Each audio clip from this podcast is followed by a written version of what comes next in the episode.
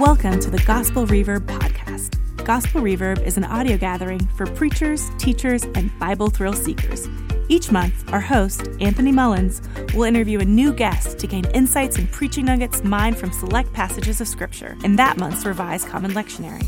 The podcast's passion is to proclaim and boast in Jesus Christ, the one who reveals the heart of God, Father, Son, and Holy Spirit. And now, on to the episode. Hello, friends, and welcome to the latest episode of Gospel Reverb. Gospel Reverb is a podcast devoted to bringing you insights from Scripture found in the Revised Common Lectionary and sharing commentary from a Christ centered and Trinitarian view. I'm your host, Anthony Mullins, and it brings me great delight to welcome our guest, Dr. Marty Folsom. Marty is a relational theologian who did his PhD with Alan Torrance and Doug Campbell, asking what it means to be free persons in the context of our relational ways of being especially with God, but also with others.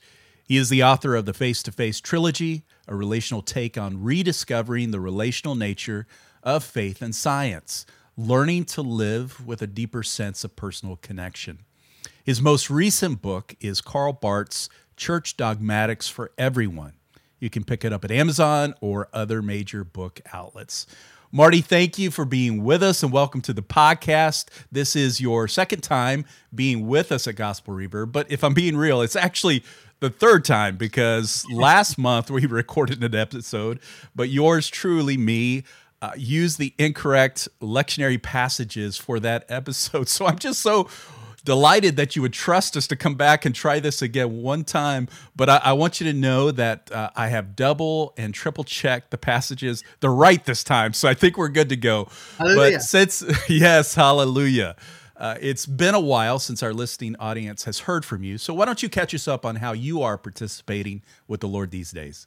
Right. Well, I have moved from Snohomish, Washington to Camano Island. So I have a beautiful window to look out and see all of God's good creation. And I moved uh. my library of it was 16,000 books, and I'm down to about 12,000 books behind me now. So that has been a huge piece. Is just moving and getting settled in for a, a next chapter of writing. As you said, my uh, Karl Barth, the first volume of the Karl Barth series came out, and I get comments virtually every week, people saying, "Oh, this is what I needed." Um, I this is really helping me to understand who Barth is and what he's doing, and to really open up the nature of the gospel as God's good givenness to us in the person of Jesus. Volume two is in and in May. That should be out, which I'm really looking forward to that coming out. It really builds on the theme of God's who is this God who's revealed, the God who loves in freedom, and follows themes of music, which Karl Barth woke every morning and listened to Mozart in his house. So somehow I can see Mozart playing in the back of people's mind as they read that. And I'm about, uh, I'm almost three fourths of the way through the third volume as well. So that's what I'm doing every day. From anywhere from four to six hours is writing on Karl Barth, as well as uh, engaging TF Torrance studies and the Psalms and other things that I'm writing on. So my life is largely an author and a podcaster now. You're, you're not the only podcast actually that I've had. I've had about six podcast. So I'm delighted that the world wants to hear the good news that is going out into the world. Amen and amen. Only 12,000 books. Marty, you need to step I, up your was, game, brother. It was hard to get down to that. It's a matter of room. It's um, but anyway, I've been out there this morning pulling books off in preparation for this, so it's a delight to have resources Yes, yes. Well, welcome back. It's it's so good to hear your voice, and let's uh, let's get to why we're here. Let's look at the passages for this month. They are Romans chapter four, one through five, and thirteen through seventeen. We're calling it justified. Romans five, one through eleven, peace with God. Ephesians five, eight through fourteen, wake up sleeper, and Romans eight, six through eleven, Spirit of Christ. Let me read the first passage of the month. It's Romans chapter 4, verses 1 through 5 and 13 through 17. I'm reading from the Common English Bible. It is a revised common lectionary passage for the second Sunday of Easter prep, also known as Lent, on March the 5th. So, what are you going to say? Are we going to find that Abraham is our ancestor on the basis of genealogy? Because if Abraham was made righteous because of his actions, he would have had a reason to brag, but not in front of God. What does the scripture say? Abraham had faith in God, and it was credited to him as righteousness. Workers' salaries aren't credited to them on the basis of an employer's grace, but rather on the basis of what they deserve. But faith is credited as righteousness to those who don't work because they have faith in God who makes the ungodly righteous. The promise to Abraham and to his descendants that he would inherit the world didn't come through the law, but through the righteousness that comes from faith. If they inherit because of the law, then faith has no effect and the promise has been canceled. The law brings about wrath. But when there isn't any law, there isn't any violation of the law. That's why the inheritance comes through faith, so that it will be on the basis of God's grace. In that way, the promise is secure for all of Abraham's descendants, not just for those who are related by law, but also for those who are related by the faith of Abraham, who is the father of all of us. As it is written, I have appointed you to be the father of many nations. So Abraham is our father in the eyes of God, in whom he had faith, the God who gives life to the dead and calls things that don't exist into existence. Marty, if you were preaching from this passage, what insights would you bring to bear? Let's let's tell the story of the God we encounter in this passage. Well, there's just hardly anything here, as you can see, Anthony. It's that was that was a joke. I I got this it. Is, I'm with you. so packed. I mean, the first thing I would just say is that uh, it's really an inquiry. You know, the questions. You know, so what are we going to say, and what does Scripture say? Is to say the nature of this is an inquiry, which I use the word science for that. This is really the very science of what is really real in the world, and Paul is trying to engage us with all of those ways that we think that we engage life and maybe engage God, but he's he's really going to the deepest part of the child that has curiosity to say, you know, if we can get life right here, everything's going to flow from that in a way that's going to give us the life that's intended. So to recognize that um, this isn't all the answers. If if we can become curious like children, then we will be living with Paul with the wonder and awe of what it is that gets unveiled along the way without having to have final statements that we kind of walk away and say, I've got it. And so to live with that curiosity and wonder is to be drawn into the embrace itself. So I think that's something that we, we just can't miss the nature of the structure of what Paul's doing here. And he's really inviting us into a story. And we could ask, you know, so who is this story about? And it's really easy to jump to Abraham and think, oh, this is Abraham's story. But we would be off by, you know, at least one step. This is really a story mm-hmm. about who God is, that Abraham is the one who is embedded in this story that God is is rolling out here.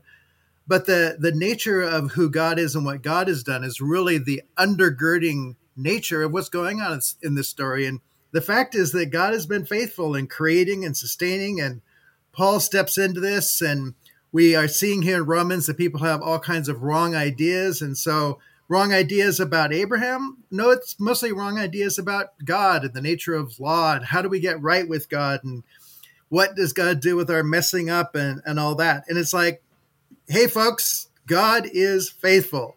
Um, Abraham's a great picture to see how God's faithfulness works out.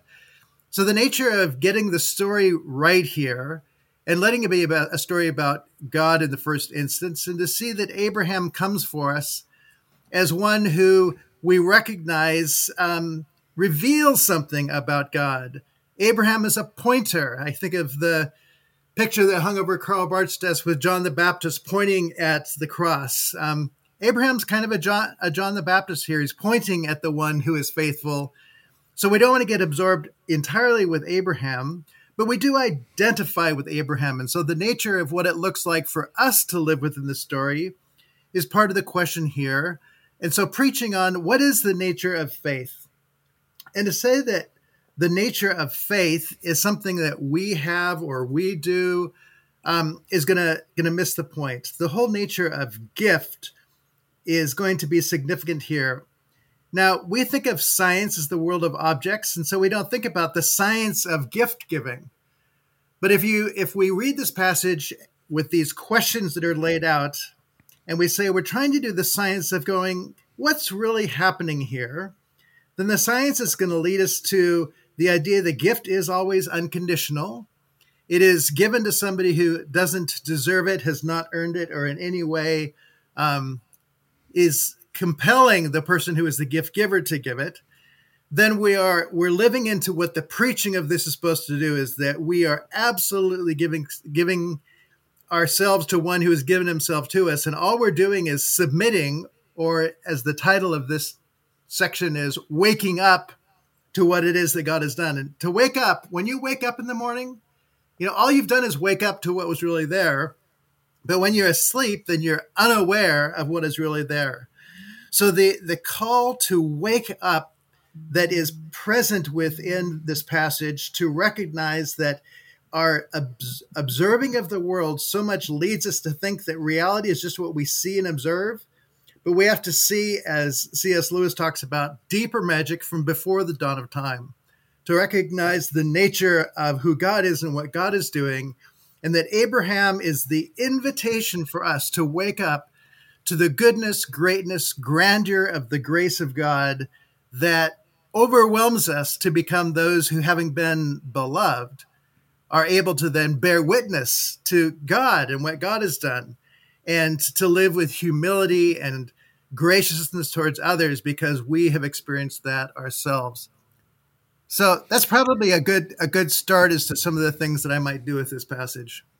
Yeah, I, I so appreciate that because if Abraham is our model, you know, of faithfulness, uh, we can sometimes get stuck there because it, it's like using Michael Jordan as a model. I might be able to play basketball, but I'll never be able to play it like him. And, and sometimes we look at the faith of uh, another human being who's gone before, and yes, we aspire to that. But you know, I, I've just found in my own faith sometimes it's two steps forward and three steps back. It can sometimes feel a little anemic, uh, but it's God's faithfulness that we look mm-hmm. to and we live in. And so I wanted to ask you as we think about faith that is credited as righteousness, what would you say to someone who maybe is like me? Sometimes it feels strong and sometimes it feels a little puny. Yeah. What say you? Yeah. Well, each of these words, if we if we carefully say, you know, what does righteousness mean here in this passage? And we can easily think of righteousness as the the standard that Michael Jordan or Abraham sets for us.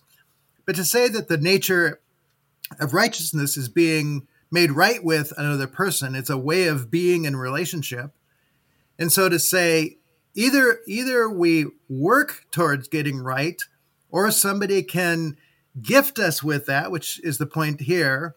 The word credited is to recognize that a gift has been given and it goes on to say to those who don't work so it's you know acknowledging that there's no contribution on the part of the human um, but that it's God who is the one who makes us righteous. In other words, something is given to us that we didn't earn, couldn't earn, mm. and we then are acknowledging what's going on. So, this idea of acknowledging that God has made us right, that we are included because of His choice to include us. That is to say, then, that our faith is simply waking up to that reality. You have been yes. seen, known, chosen, acknowledged the reality that is there we live in a world that tends to um, think that science focuses on the world of the impersonal. Science studies the objects of the world, and so God becomes an object, and we even make our faith an object. You know, how do we measure it? How do we study it? But to say that what Paul's doing here, and really the nature of the faith that we're talking about, it's a personal way of being. And when we do the science of the personal, it means that in crediting, we listen to the one who tells the truth. And the one who tells that is the God who comes in the person of Jesus. And so he tells us that before we could do anything, he has acknowledged, acted in such a way that we would be his. And so the word credited there is to say that his action is more important, more significant. His personal way of being is the reality of our life. And so we've been made right with God by nothing of ourself. And so if we feel anemic or puny or unable to do or be something, um, then we're looking, going, you know, well, what do I have to do? And it's and Jesus mm-hmm. says, uh, wrong question. Your inquiry here um, to just be able to say, oh, there's nothing I could do. Oh, I get it. There, there's no way that I could do anything to earn or to credit to my account anything because you've already filled that account and done all this necessary. So either I receive it as gift or I live denying the gift. And so the very nature of, of the gospel is at stake here. Are we going to accept, acknowledge, receive? We have been included. And people do deny it and walk away from it. But even that doesn't take away what it is that he has done and is doing. So if we judge ourselves as anemic or puny, then that's just our judging ourselves, and we're missing the point. Yeah. So to allow that to drop away, to be cleansed, to wash away our conscience is cleansed from all that, to receive the goodness, that is the invitation. Isn't it? Uh, not it really our walk to wake up and, and to simply receive? Uh, to, with open hands to re- receive what God has given to us out of His determinative love. His action on God's side is yeah. so so important. And so, as I heard somebody say this week, you know, Buddha's dying words were "strive without ceasing." Whereas Jesus' dying words is it it is finished. Hmm. So we get to pick our master, right? who, yeah, are, who, yeah. who are we going to walk with and go with? And in this case, we go with Jesus, the one who reveals the heart of the Father. Amen. Well, let's move on to our next passage, which is Romans chapter 5, 1 through 11. It is a revised common lectionary passage for the third Sunday of Easter prep, Lent on March the 12th. Marty, please read it for us. Therefore, since we have been made righteous through his faithfulness, we have peace with God through our Lord Jesus Christ. We have access by faith into this grace in which we stand through him, and we boast in the hope of God's glory. But not only that, we even take pride in our problems because we know that troubles produce endurance Endurance produces character, and character produces hope. This hope doesn't put us to shame because the love of God has been poured out in our hearts through the Holy Spirit who has been given to us. While we were still weak, at the right moment, Christ died for ungodly people. It isn't often that someone will die for a righteous person, though maybe someone might dare to die for a good person. But God shows his love for us because while we were still sinners, Christ died for us. So now that we have been made righteous by his blood, we can be even more certain that we will be saved from God's wrath through him. If we were reconciled to God through the death of his son, while we were still enemies, now that we've been reconciled, how much more certain is it that we will be saved by his life? And not only that, we even take pride in God through our Lord Jesus Christ, the one through whom we now have a restored relationship with God.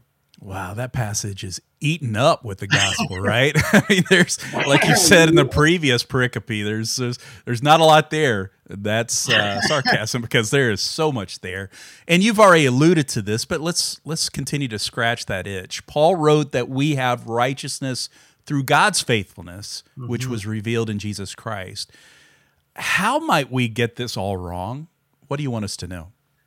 Right. Well, the word faithfulness there implies faithful to something or someone. And so the question of the covenant that lies behind all this, you know, God has promised to create a world and to love it in very concrete ways. And that is through a covenant relationship that says, hey, I'm going to love you no matter what. It is not a bilateral covenant where I'll do my part loving and you do your part loving. I'm just going to do all the loving here, and you're just going to get to live within that love. That's going to be my faithfulness expressed to you.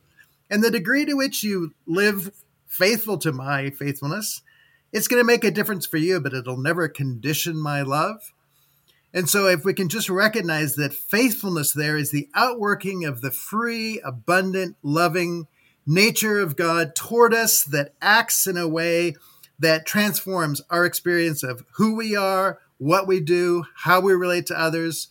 Um, all of that comes because God has created the unconditional, unstoppable context of his love so that the nature of what flows from it is going to be true love. And so if you get it wrong, you're going to turn that word faithfulness into something that I have to do something. Well, if God's going to be faithful, then I must have to meet a condition which makes it about us in order to receive what's going on. So many people read faith and faithfulness as what about me? And that is a grand misstep because you take your eyes off God and put it on yourself. We can become casual where we just take for granted. Well, he's loved me. Okay, fine. I'll go on my way. Thank thank you very much, sir. And you know, away you go. Kind of taking it for granted and saying, I wouldn't deny it. It's just that we don't live as though it's really true. So we're overestimating the nature of the implication of what what is going on in a way that has just taken it for granted. I often say, my wife says, um, you know, don't spoil the kids. And I say, you know, a kid's not spoiled until they take it for granted.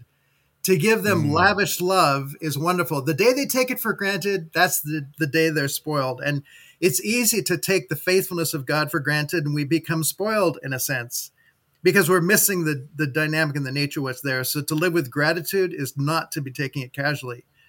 Some people might say, you know, this is just too crazy. I mean, you talk about a, a God who's faithful. Um, you know, I don't think I can ever understand that. So it just seems too crazy for me. And crazy is not a bad place to be. To say this this love is so crazy, I can I can't fathom it in my way of thinking. A God who loves me no matter what and all that.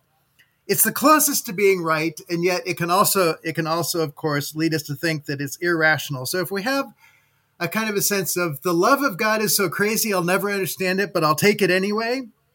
That's that's a a pretty close kind of thing. But the nature of of turning a covenant into a contract, that is always going to be the problem. So contracts are based in fear.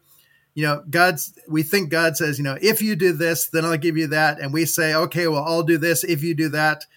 And the fear of losing something is what undergirds something as a contract. And so when we think of God's faithfulness and our faithfulness in contract terms, um, it's bound up with fear. It lives from fear. It sustains the fear that something's going to go wrong and that we need to look at the consequences of what go on. So we're always paying attention with fear to where the relationship might go wrong. And so that's, again, a, a huge problem with how people think about being righteous and being faithful either on God's part or on our part. And there is no peace in that, which is a telltale sign something is wrong here. Thanks be to God that he is not quid pro quo, right? I, I can recall J.B. Torrance talking about one of the greatest travesties in the church is when we say God has done his part, now you've got to go do your part. That's right. And uh, it minimizes this big God into something very small yes. and anemic, and that's not who God is revealed to be in Jesus Christ. And as I'm looking back over this passage, my eyes, Marty, are drawn to verse five. This hope doesn't put us to shame. Mm. It, it, it's a hope that is bedrock. It's not going to embarrass us, leaving us at the altar, so to speak, on our on our wedding day. Our our bridegroom's going to be there, and uh, uh, we'll share in that feast. Anything you want to say to that? Well, the nature of shame, when, when there is shame, somebody has to be right. And I mean, the word right shows up in righteous, but I always say shame, blame, and guilt are all about somebody being right. And in the case of blame, um, I'm right and somebody else is wrong. In the ca- case of shame, somebody else is right and I'm wrong.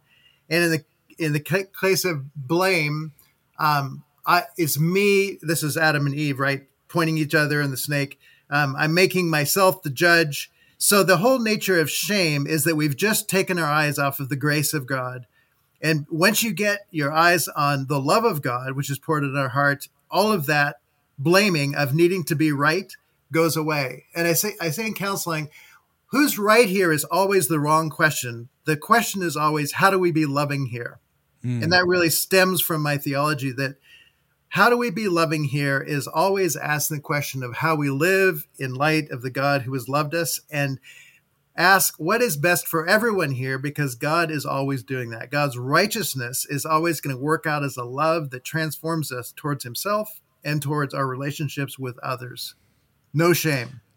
No shame in his game. Let's exegete verses six through eight. And I'm going to read them, uh, read those passages again, okay, and, and share with us how it overflows with gospel. While we were still weak, at the right moment, Christ died for ungodly people.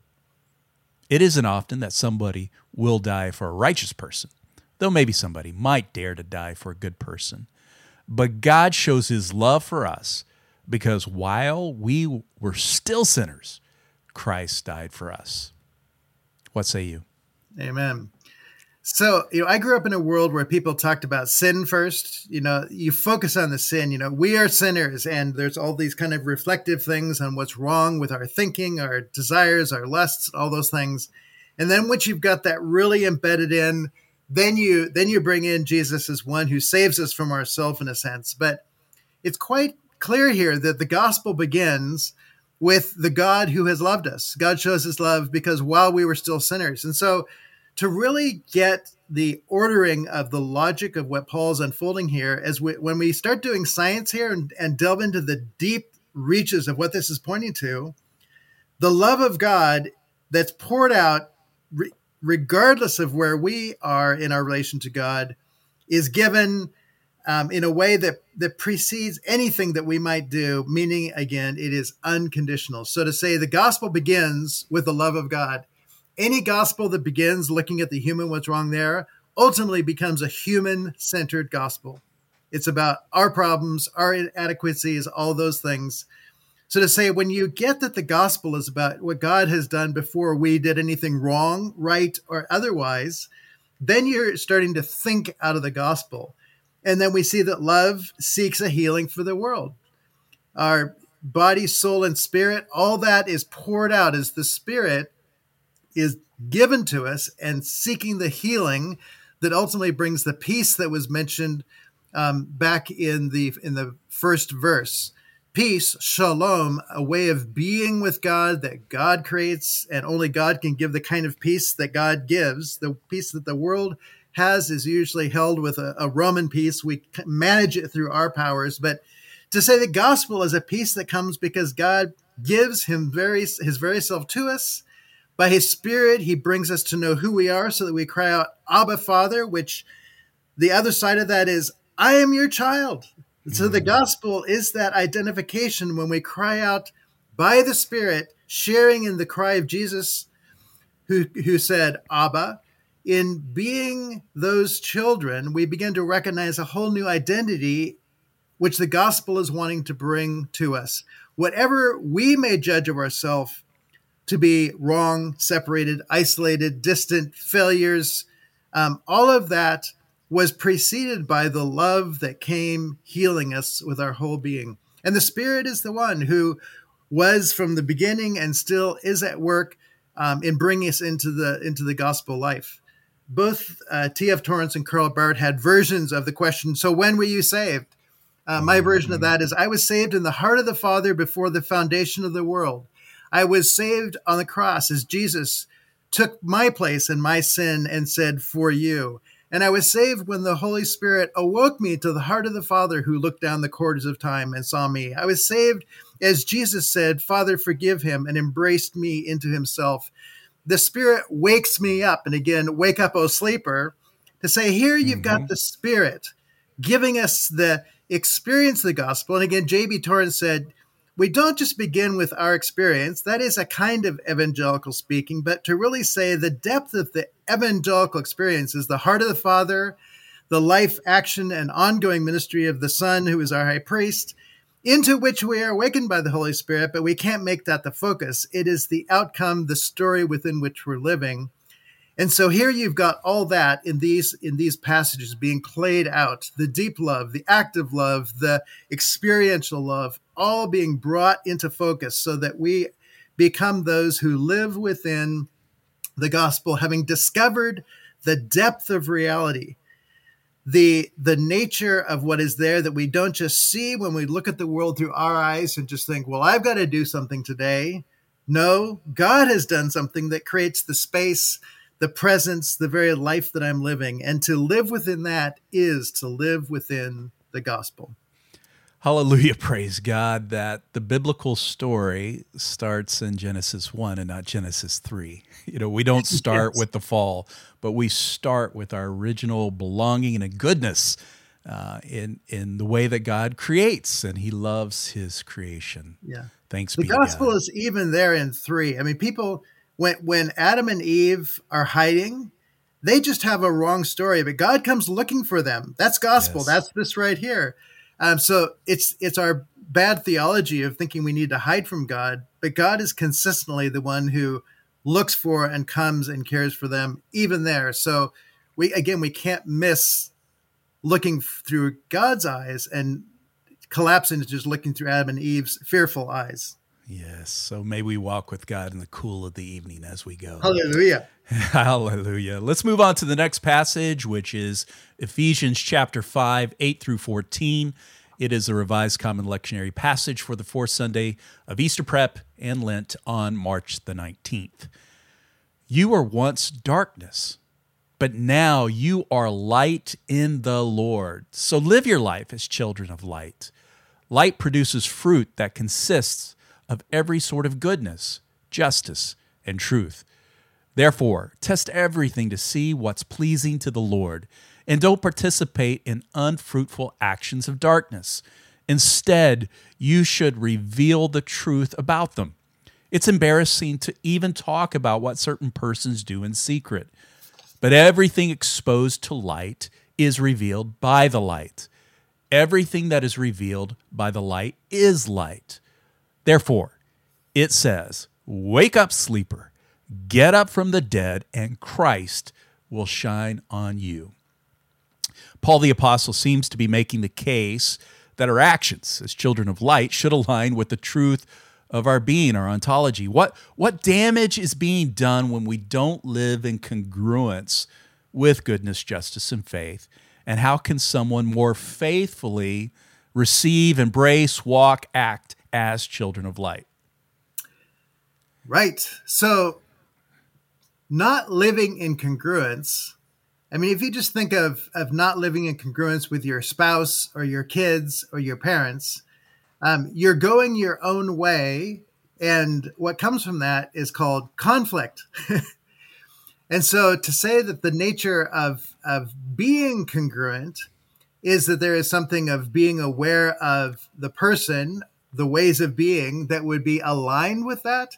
And so that is that is the call of what happens when god comes to us in love that he he calls forth from us a love which again the fruit of the spirit love joy peace patience kindness goodness gentleness um, faithful self-control. These these are all ways of being that are congruent with the one who's given himself to us So, the very nature of what it means to be children of light is that when light comes into the world, the light comes into the darkness as the Gospel of John begins.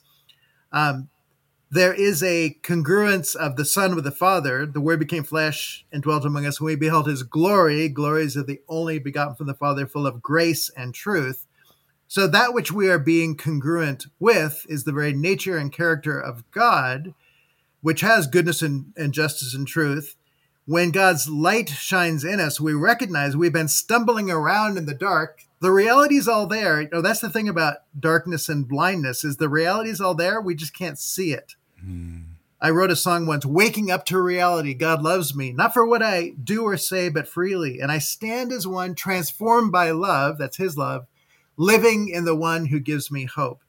And so the recognition of the waking up is that once you see who this God is, you understand the love that has come to you, it transforms the nature of who you are in response to that. Having been loved, we love. We love because he first loved us. And so congruence is that coming into a, into alignment with what it is that he's doing. So congruence is like to be integrated with God. It's to have our life mm-hmm. woven together, interwoven in a life with him. The opposite of congruence then would just basically be living a lie you have not been given a spirit of slavery leading to fear again.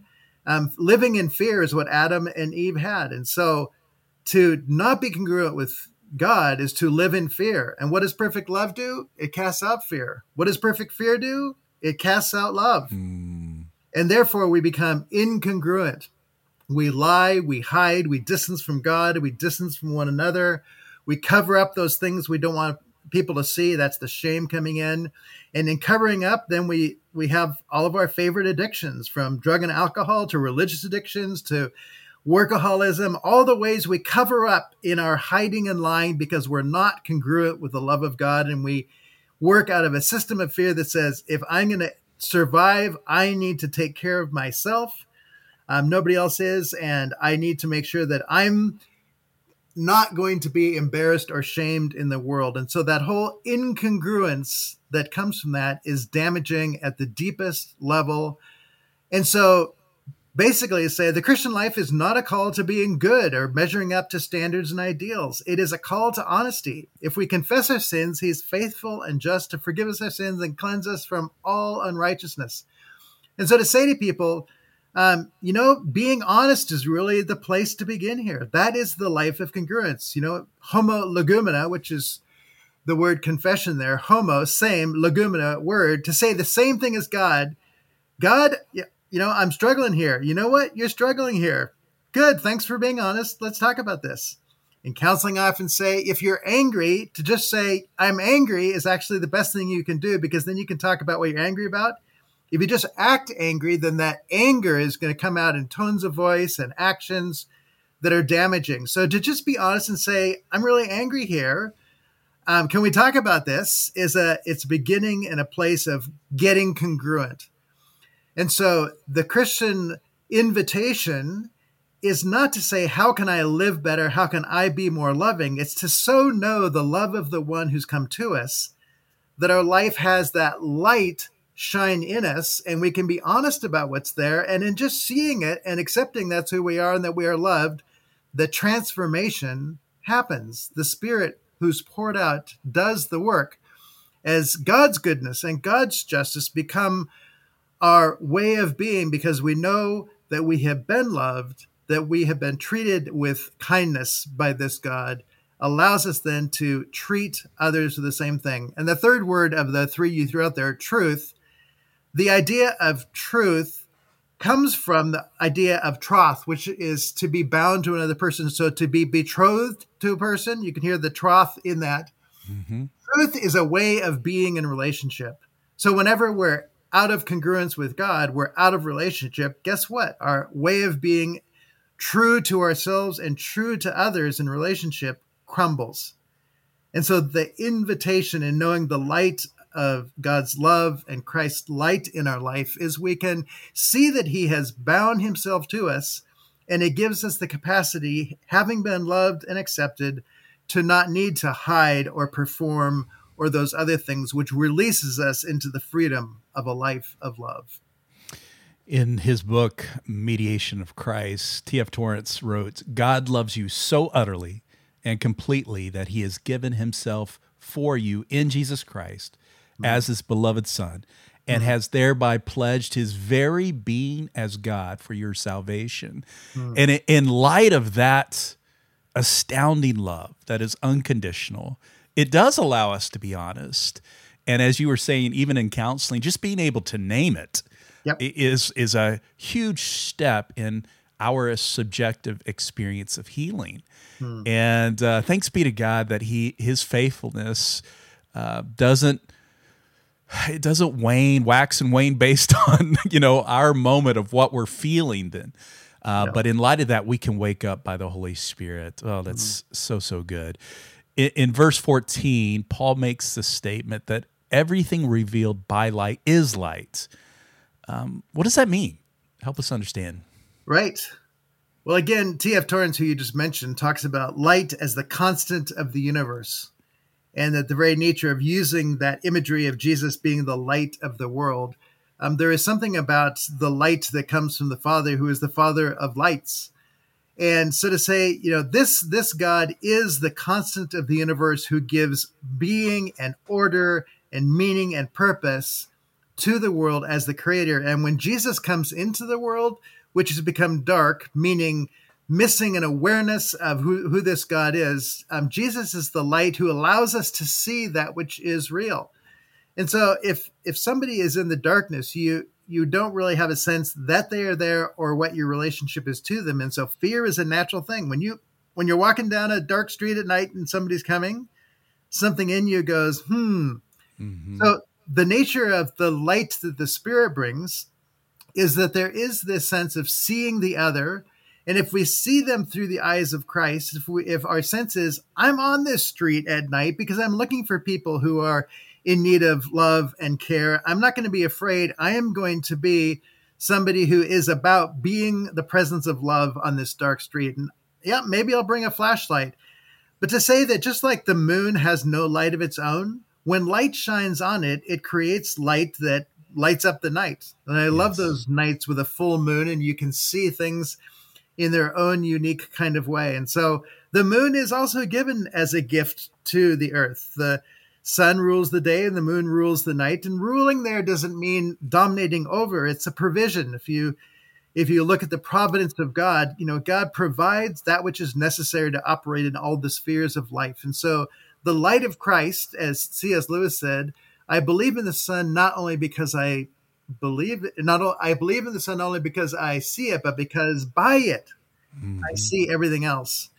And so the nature of this light that reveals us and those around us, the light of Christ enables us to see the meaning and purpose for which things are created, including broken things, and to not just say throw it away, but what does redeeming, healing, making well of this look like? And so light is being revealed in us. We are being seen for who we are. Those people around us who are easily written off, which my wife always says when she sees people on the streets of Seattle, I just think, you know, that's somebody's child.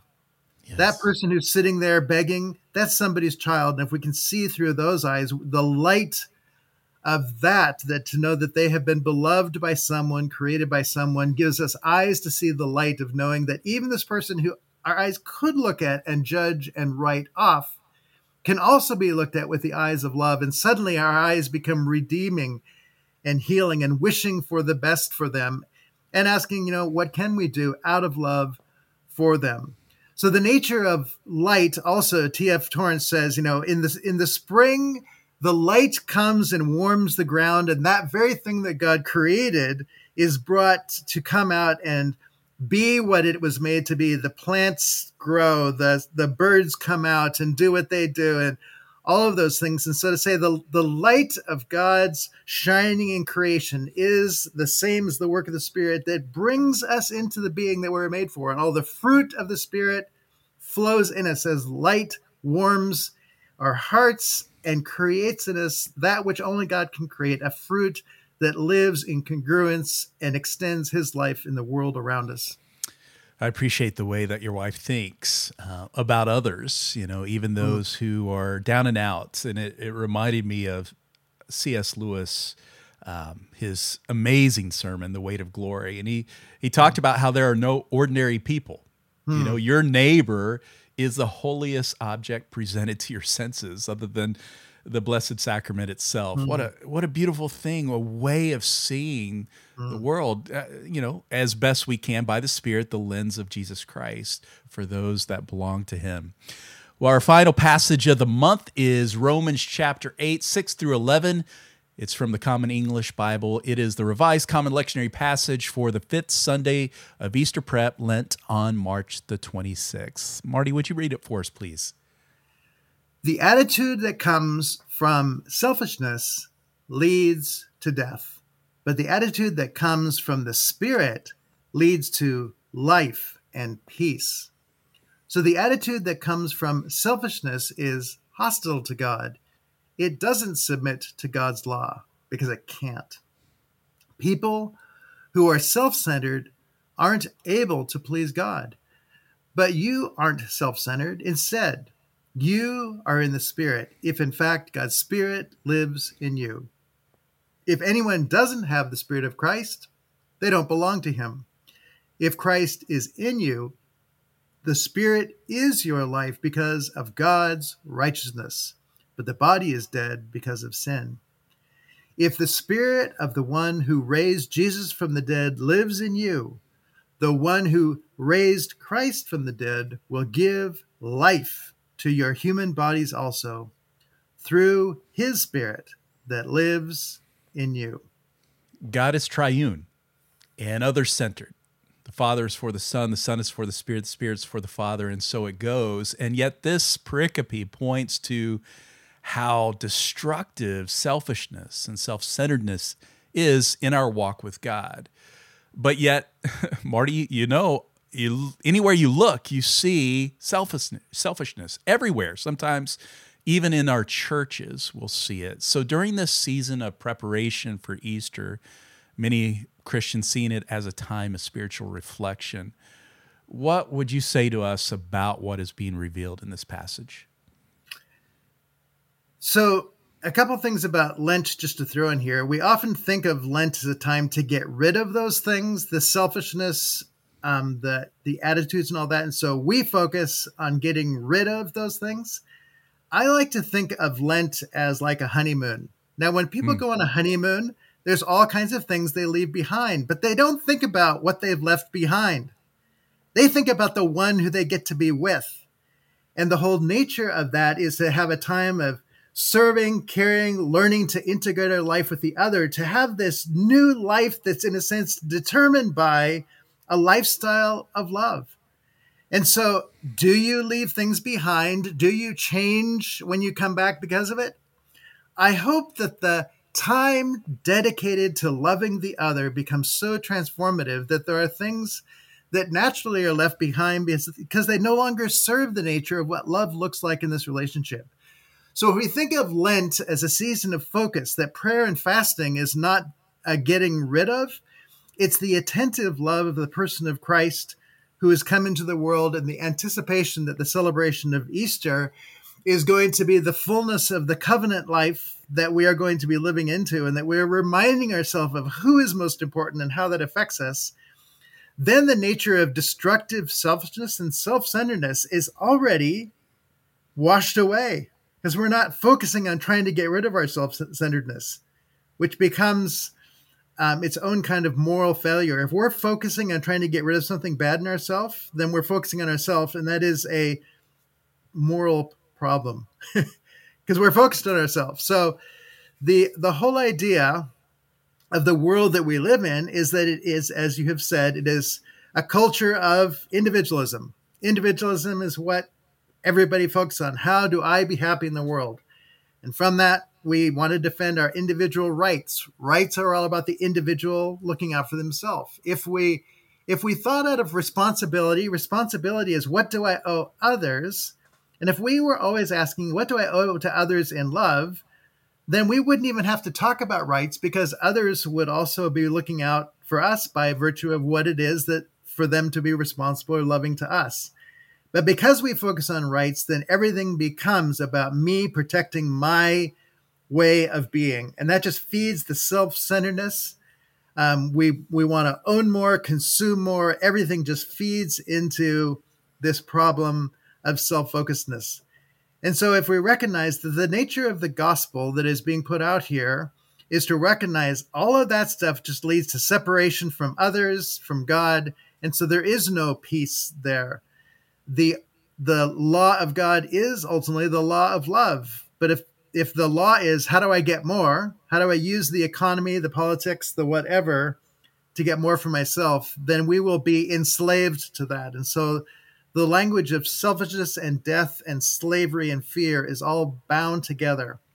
The alternative to that then is that the God who looks at us with love, who comes to us in love, pours his spirit into us. And so Lent is this openness to the Spirit so that we will be open to the life of love. And there is a reprioritizing because the Spirit focuses us on the one who has loved us, what it means to know about the meaning of the cross, that it removes all of that need for making our own way in the world to see all as gift.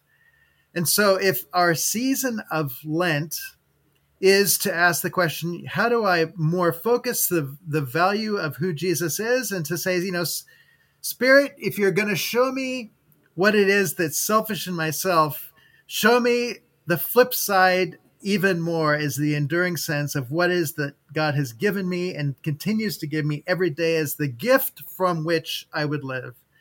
And therefore to say the you know when we get the gift then we have the way of gratitude and thankfulness if we thought of Lent as more about gratitude and thankfulness that the Spirit awakens in us, there would be a sense in really living according to the will of God. Mm. What is the, the will of God? Rejoice always, pray without ceasing, in everything give thanks, for this is the will of God in Christ Jesus concerning you. Um, that's that's Lent. yeah, right? it, it reminds me of what Eugene Peterson said that Christian discipleship is focusing more and more on Christ's righteousness and less and less on our own. Yes. And that's where you're flipping Lent on its head. And I, I think there's something to that. It's like Peter uh, keeping his eyes fixed on Jesus, walking on water, mm. but as soon as you know he he focused on himself, right? That's that's when he ran into trouble. So I think Absolutely. there's a lot of truth to what you're saying.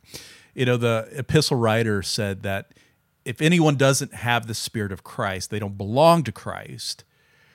How does someone know if they have the Spirit of Christ? And additionally, does this mean, Marty, non believers don't belong to Christ? Right.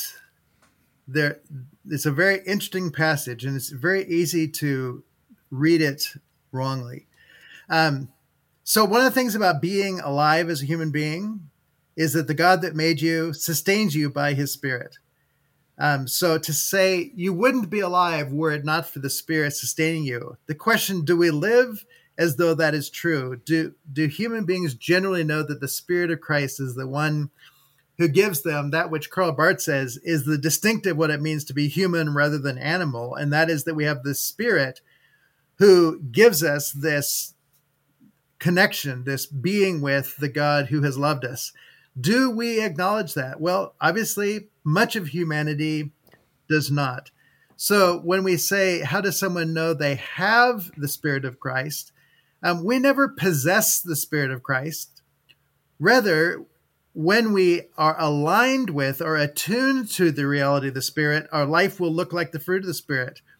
When the Spirit is sustaining our very life and breath and being, um, we can live in denial of that. And then all of the shadow, darkness that we've talked about, all that comes into play.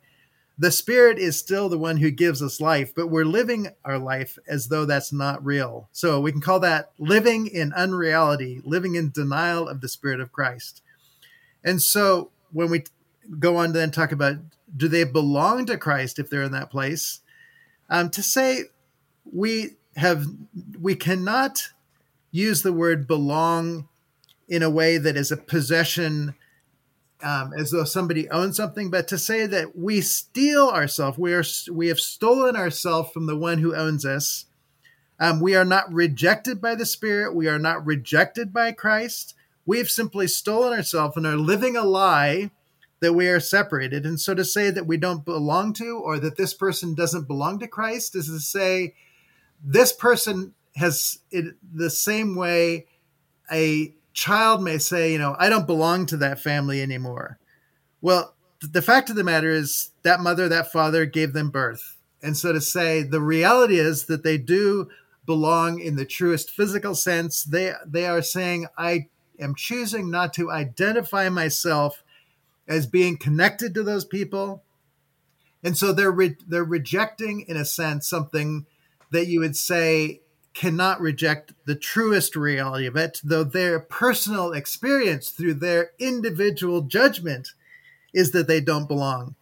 So the human being who rejects the love of God, who rejects the Spirit at work in them, will live as though the Spirit is not giving them life and breath. But that is not the deepest reality, though, as J.B. Torrance would say, that is their experience of it and therefore the blessings of what it means to live from the life, life of love they will be those who walk in darkness. They will be those who will stumble. They will be those who do not receive the benefits of of having been loved being able to love. So the word belonging there has to be seen in a in a deeper sense. There is nothing that we can do neither height nor depth angels nor principalities nothing can separate us from the love of god in christ jesus our lord. And the spirit is the one who gives us the very breath and life to bring the work of Christ to us. And that amazing passage in um, Romans in 11, where he has condemned all under sin, that he may show mercy to all The that he may show mercy to all means that in the eyes of the God who has given all for all people, um, he will say, This one belongs to me also, even though he doesn't know. All have sinned, all could be judged, but I have shown mercy to all. They all belong to me. Not all have awakened to that.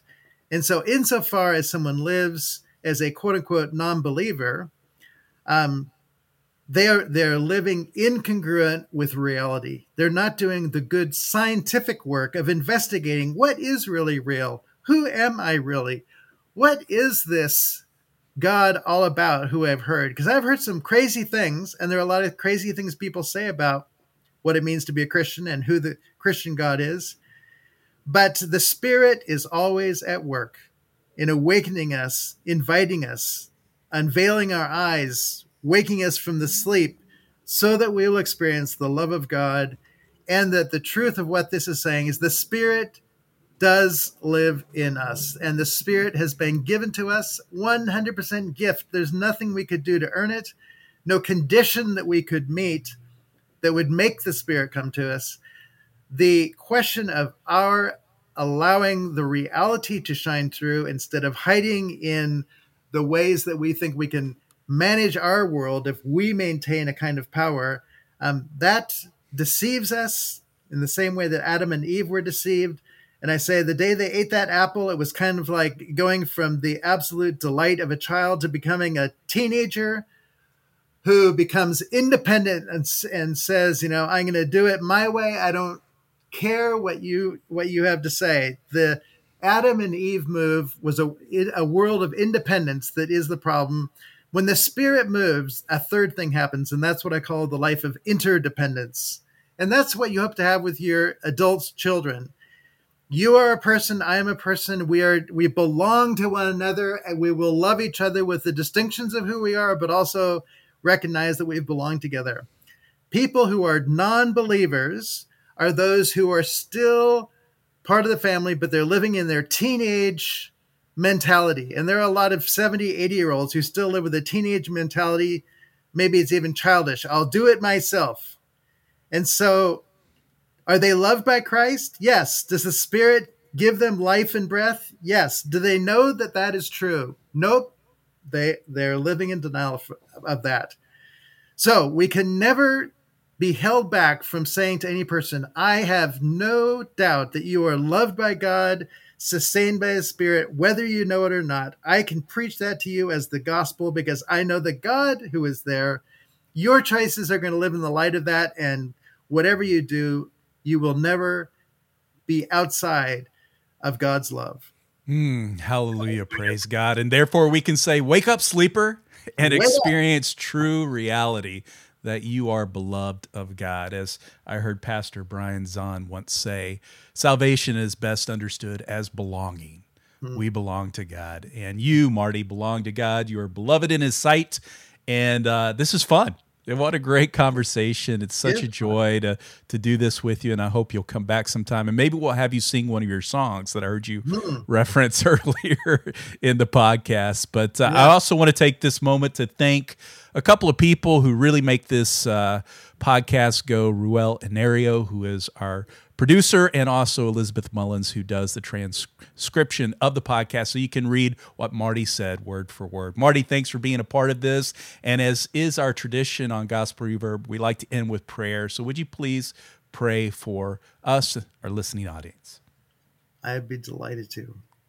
Dear Abba, we do thank you this day that we get to celebrate your life that embraces our life that as we prepare for Lent, we recognize that the goal of Lent is to live within the embrace that you have for us.